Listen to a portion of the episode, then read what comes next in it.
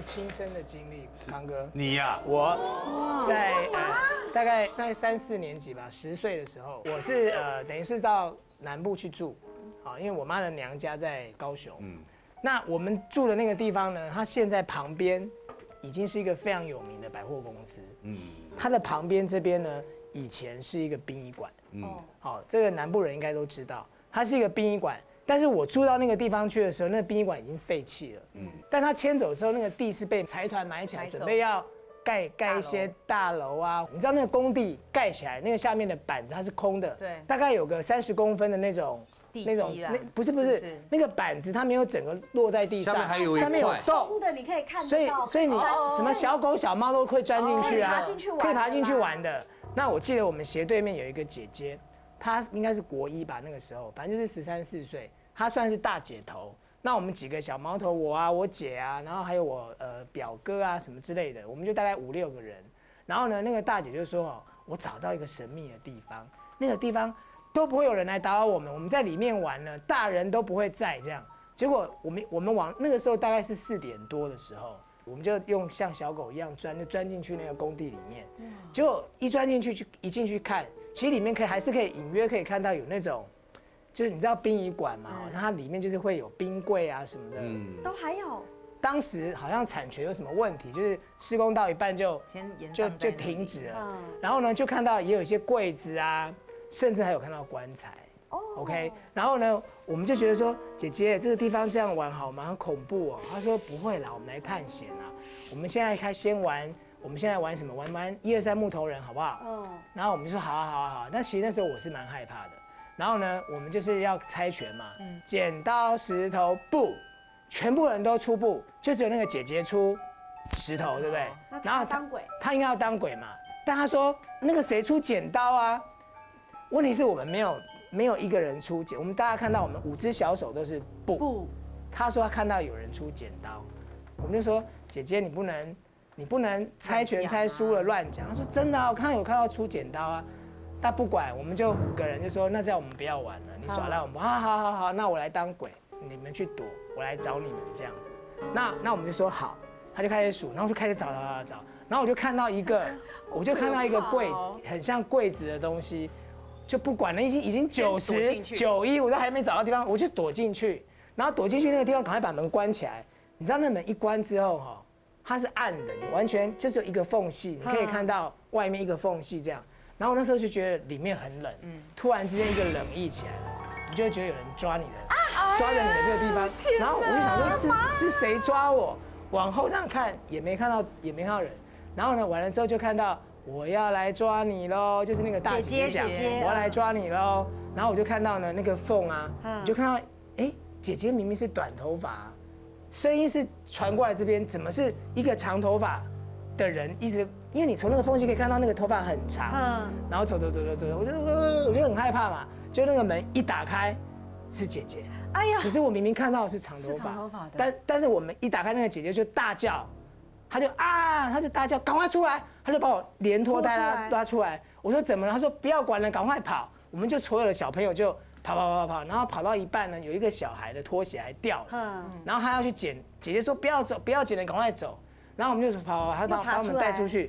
我们就说发生什么事，他就跟我们讲说这里面不干净了。然后我们讲说什么意思叫做不干净？他说他就叫我志伟嘛，他说志伟你刚刚躲的那个地方啊，我把那个门一打开啊，我看到我们刚刚看到那个长头发的阿姨在里面把我们抓着你的肩。哇塞！然后你知道讲完之后，我不骗大家，我是岔溜了，我就太小了，因为那时候才10岁嘛，我就尿了。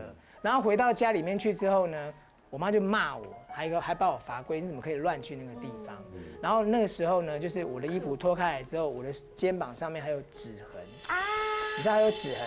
那一天晚上，我们所有的小朋友都做一个梦，就梦到说我们又去了那个废弃的工地玩，然后就呢月亮很大，然后就看到呢我们看到那个长头发的女人，对不对？她就坐在那个殡仪馆的门口，就是要冰尸体的那个门口，她就坐在那个地方在梳头发。 就这样梳头发，我们大家都做了这个梦。后来那个大姐姐，她就一病哦，病了1、2个礼拜都没有好，然后最后那个大姐姐就死掉啊。那个大姐姐就死了，严重，对，她病到死掉。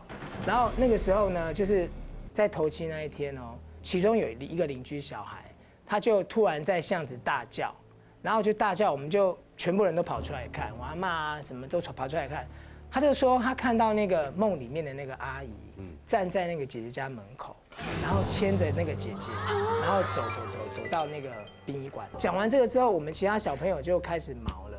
因为这个姐姐已经死掉了嘛，然后这个人又看到他，那个邻居隔壁邻居小孩，然后他看到这个景象之后呢，他也开始发烧。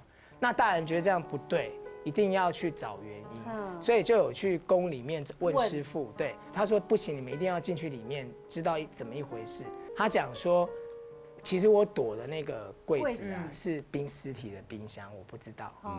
好，那是一个冰，他都被乱丢在外面了。 然后呢，那个老师进去之后呢，他们就在里面，他就说他去跟那个灵沟通，他说那个女人啊是之前就是说她在殡仪馆雇殡仪馆的，然后呢，她因为这个殡仪馆要迁走了，那个时候他就觉得他没有工作了，然后呢就跟这个殡仪馆的老板有一点争执，对，有点争执，然后他就在那个殡仪馆自杀，然后他死的位置就是在我们看到他。 在梳头发做的那个，因为他那个殡仪馆的外面是有一个牌子嘛，他就在那个地方上吊自杀。那所以我们进去那里面玩的时候，就是冒犯到他。那个上吊自杀的人呢，其实就是那个姐姐的亲人，他是要把他带走的。然后所以就是说，我们后来就是有这个劳方啊，就是这个资方，对不起，他们后来知道这个事情之后呢，也把全部的东西都撤走，然后地再重新整一遍。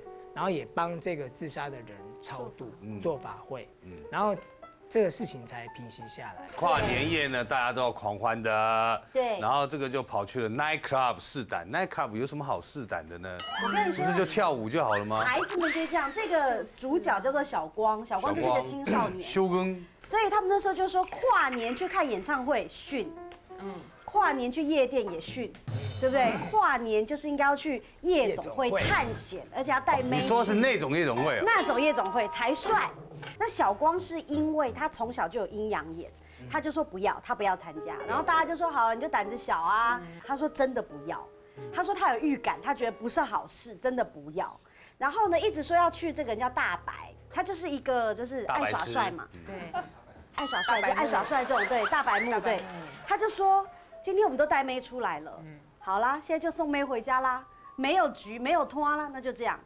那几个男生觉得，哎，这样好像不是办法，好，那就去吧。因为小光其实一到那个夜总会，他就知道不对劲了。他毕竟也看到了很多的朋友嘛，哦，然后大家就虎视眈眈也在看着他们这样。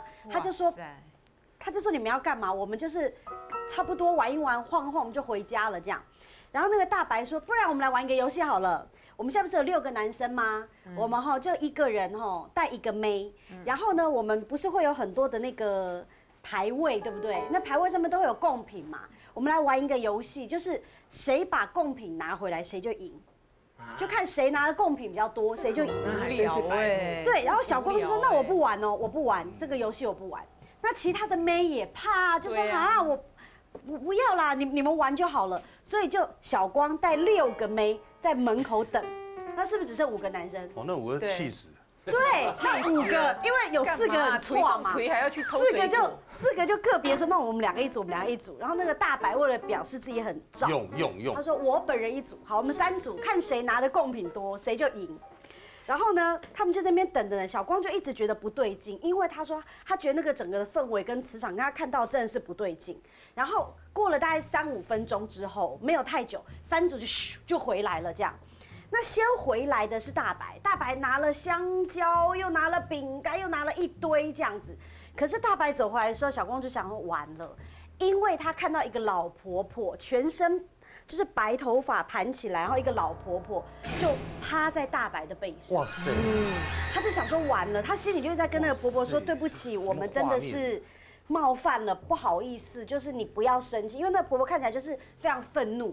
后来另外2组人回来，什么都没有拿，然后有一个人是说他刚光看到那个照片他就不敢了，他就不要这样，很不礼貌。那另外1组是说他们本来拿了，可是很奇怪哦，他们拿的同时呢，怎么拿东西怎么掉，怎么拿东西怎么掉，就很像，比如说我拿起来，下面有人又拿回来这样，他们觉得太可怕了，就冲回来。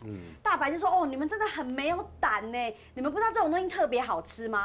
这个时候他开了一片饼干，咔嚓咔嚓咔嚓就开啃。小光想说完了，因为那个婆婆不是她在她背上吗？对，那婆婆已经转头就这样看大白。 大白还不知道，然后对小光就说：“好，我们不要再玩了，我们赶快走，我们真的赶快走。”所以他们就骑摩托车就走了。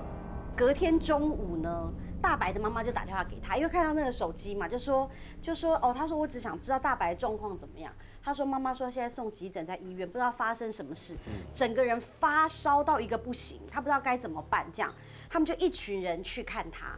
然后小光一到医院，他就想说真的完了。 因为他们去看他，会怕感染，会先在一个玻璃外面嘛，那个病房。他看到那个大白躺在床上啊，在看电视哦，吃东西感觉很正常，但是那个奶奶就坐在他旁边，就坐在那个大白的旁边。对，而且那奶奶知道他们来看他，那奶奶就回头这样看他们，就知道他们来了。隔没有太久，就是大白的妈妈就打电话给他们，就说大白走。 不知道为什么，就是没有理由就走了。那大白的事情忙完之后，小光就是非常的紧张，因为他为什么紧张？他本来觉得这件事情应该结束了，但是有一天，因为他跟家人住嘛，有一天晚上回家就下课回家的时候，他一开他家的家门，因为他下课比较晚，那爸妈都在房间看电视了，所以他开门的时候，客厅只有一个小小的灯，就会连阳台嘛。他开门的时候就看到那个老奶奶坐在他们家客厅的沙发上，跑去他家了。